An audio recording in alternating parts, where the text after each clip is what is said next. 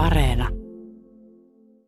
Emil Johansson, sinä olet tehnyt aiemmin tällaista ohjelmasarjaa kuin Tähtisarja, mutta nyt täällä Yle Radio yhdessäkin kuullaan tämmöinen ohjelma kuin Dinocast. Mikä tämä Dinocast oikein on? Dinocast on, tota, se on podcastiksi tehty sarja dinosauruksista, eli kuten nimikin, nimikin jo kertoo. Mutta siis se on tämmöinen, ideana oli tehdä matalan kynnyksen tiedeohjelma maailman historian kiehtovimmista eläimistä, eli dinosauruksista. Ja tosiaan Tähtisarja oli vuosi sitten sarja, jonka tein Yle puheelle, ja Tähtisarjassa pari vierasta tuli maininneeksi, että on kaksi asiaa, jotka kiinnostaa ihmisiä aina vuodesta ja paikasta toiseen, ja se on avaruus, ja toinen on sitten dinosaurukset. Ja siitä oikeastaan tuli tämä idea alun perin siihen, että täytyy tehdä sitten sarja myös dinosauruksista. Koska tämä tähtisarja tulikaan se oli vuosi sitten joulukuussa, eli 2020 joulukuussa. Tuliko, liittyvätkö nämä sillä tavalla toisiinsa? Tuliko jo tähtisarjan aikana mieleen tämä dinosaurusaihe? Joo, kyllä se tuli oikeastaan just niiden keskustelujen, keskustelujen kautta silloin, kun tähtisarjaa teki. Että useimmat useimmat tota, tähtiharrastajat mainitsi myös dinosaurukset. Joo, mistä se johtuu muuten? Ja, mä luulen, että se on just vaan tämä yleinen, yleinen kiinnostavuus ja semmoinen kaksi teemaa, joista löytyy ihan hurjasti tietoa, mutta sitten samalla on paljon kysymysmerkkejä ja tietoa tulee jatkuvasti myös lisää, että niissä on etäisesti, vaikka on hyvin eri, eri alueet, niin tota, siinä on kuitenkin jotain sellaista samaa. Suuria, suuria aiheita, jotenkin myös vähän kaukana semmoisesta normaalista ihmisarjesta, vaikka samalla taas tosi lähellä. Eikös dinosaurusten katoaminen liity kuitenkin tavallaan hieman tähtitieteeseenkin? Kyllä, kyllä. Toki niin kuin se, että kun 66 miljoonaa vuotta sitten jättimäinen kivi taivaankappale törmäsi maahan ja mullisti, mullisti paljon, niin siitä tota, lähti liikkeelle iso, iso sukupuuttoaalto. Että kyllä toki sinänsä, sinänsä näillä on y- yhteys sitäkin kautta. Minulla on sellainen käsitys ainakin, että lapsia tietyssä iässä dinosaurukset kiinnostavat ja dinosaurusnuket, figuurit ovat kovaa kamaa tietyssä iässä. Oletko sinä ollut aina kiinnostunut dinosauruksista? Joo, mä olin lapsena tosi, tosi kova dinofani. Eli tota, oli kaikenlaisia figuureja ja mä halusin, halusin tota, että lakanoissakin on dinojen kuvia ja se oli oikein sellaista niin kuin kunnon fanitusta. Ja sitä niin kuin tietomäärää oli silloin ihan siis myös hurjasti, että tuli lainattua kaikenlaisia kirjoja ja opeteltua niiden nimiä ja tätä, mutta sitten jotain, jotain tapahtui ja tuli muuta elämässä tilalle ja yhtäkkiä dinosaurukset ei enää kiinnostanutkaan niin paljon, mutta kyllä tämä dino, dinokästin tekeminen, niin se herätti sitä vanhaa, vanhaa innostusta sopivasti eloon, että nyt kyllä on taas löytänyt itsensä vähän seurailemassa, että minkälaisia – Dino-uutisista melkein viikoittain tippuu.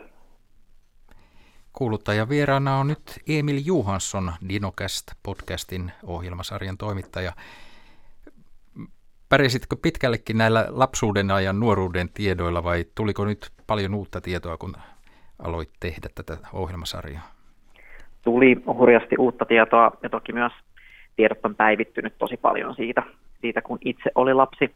Että varsinaisesti tämän, tämän sarjan tota, sielu ja selkäranka on kaksi asiantuntijaa, Maija Karala ja Mikko Haaramo, jotka on varmaan Suomen kovimmat dino-asiantuntijat, niin uh, he kyllä tota, hyvin, hyvin perinpohjaisesti ihan perusasioista lähtien avaa dinosaurusten maailmaa, mutta sitten myös näitä uusia, uusia löytöjä ja tietoja, mitä tulee siis tosiaan jatkuvasti lisää.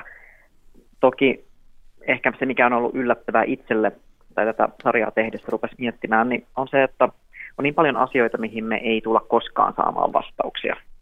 Että se, miten tutkijat jotenkin sietää sitä jatkuvaa epävarmuutta, mutta esimerkiksi Maija Karala, joka on itse myös paleotaiteilija, eli kuvittaa tällaisia esihistoriallisia eläimiä ja kasveja ja muuta, niin tota, sanoi, että se mielikuvitukselle että se, se, että sille on tilaa sille mielikuvitukselle, niin se on oikeastaan yksi parhaimpia asioita, kun, kun tota dinosauruksiin perehtyy, että se jättää vähän tilaa sille mm. mysteerille. Millaisia asioita ne ovat, joihin ei saada vastauksia? No ehkä yksi, yksi tota, semmoinen, mistä myös paleontologit kinastelee, liittyy um, dinosaurusten huuliin, koska meillä on semmoinen mielikuva, että petodinosaurukset on ollut semmoisia hurjia um, atleettisia olentoja, joilla on ollut vaikka hampaat siis koko ajan esillä. Mutta entäs jos niillä olisikin ollut jonkinlaiset semmoiset lörppöhuulet niiden hampaiden tiellä. Mutta me ei saada tällaiseen koskaan vastauksia, koska um, pehmyt kudos tämmöinen niin ei, ei fossiloidu sillä tavalla, että me tiedettäisiin, että hei, mi, mitä tota, miltä, miltä ne loppujen lopuksi on myös siis tämmöiset tietyt yksityiskohdat ulkonäöstä tulee jäämään, jäämään tota, mysteeriksi. Et tosi paljon pystyy, pystyy päättelemään fossiililöydösten perusteella ja se teknologia kehittyy jatkuvasti, mutta ilman pehmytkudosta niin joitain vastauksia ei koskaan saada. Onko muuten Suomen lähistöltä löytynyt fossiileita? Lähistöltä joo, tuolta niin kuin Viron puolelta jo kyllä, mutta Suomessa muuten tämä maaperä on sellainen, että ei, ei fossiileja ole. Että se on niin kuin tosiaan harmi, että täälläkin on voinut liikkua vaikka mitä jännittävää, mutta me ei koskaan siitä todisteita saada. Et ei ole Suomi, tota, Suomi on sijaintinsa ja maaperänsä puolesta tosiaan sitten hankalassa, hankalassa paikassa, että ei ole fossiileja päässyt kehittymään. Olenko ymmärtänyt oikein, että jotain eläimiä on kuitenkin di- dinosaurusten ajaltakin jäljellä vielä tai peri- perillisiä? Joo, kyllä. Siis on toki niin kuin, tiettyjä eläinryhmiä on, on säilynyt, että kaikki ei ole sillä tavalla kadonneet. Mutta kyllähän se, mikä, mikä tuota tässä sarjassakin oikeastaan tulee jatkuvasti, jatkuvasti puheeksi ja viitattua on se, että, että um, dinosaurukset ei, ei ole täysin kadonneet, vaan että meidän keskuudessa on edelleen dinoja, lintuja, jotka siis ei ole mitään dinosaurusten pikkuserkkuja, vaan ihan teknisesti ottaen dinosauruksia. Yksi petodinosaurusten sukupuun haara. Mm-hmm. Et... Eli dinosauruksen, dinosaurusten, tota, dinosauruksia voi nähdä siis päivittäin. Päivittäin, kyllä. Hienoa. Tämän Dinocast on siis varmaan kuunneltavissa areenassa melko pitkään, ja, mutta ei ole pakko omistaa edes tietokonetta. Nyt tätä ohjelmaa voi kuulla myös Yle Radio yhdessä, esimerkiksi ensi sunnuntaina kello 12.20 Dinocastissa. Väriloistoa miljoonien vuosien takaa. Muistatko siitä, osaatko kertoa, mitä silloin on? Kyllä. Joo, siinä puhutaan ulkonäöstä ja väreistä. Ja just siitä, että miten voidaan tietää, tietää dinosaurusten väreistä.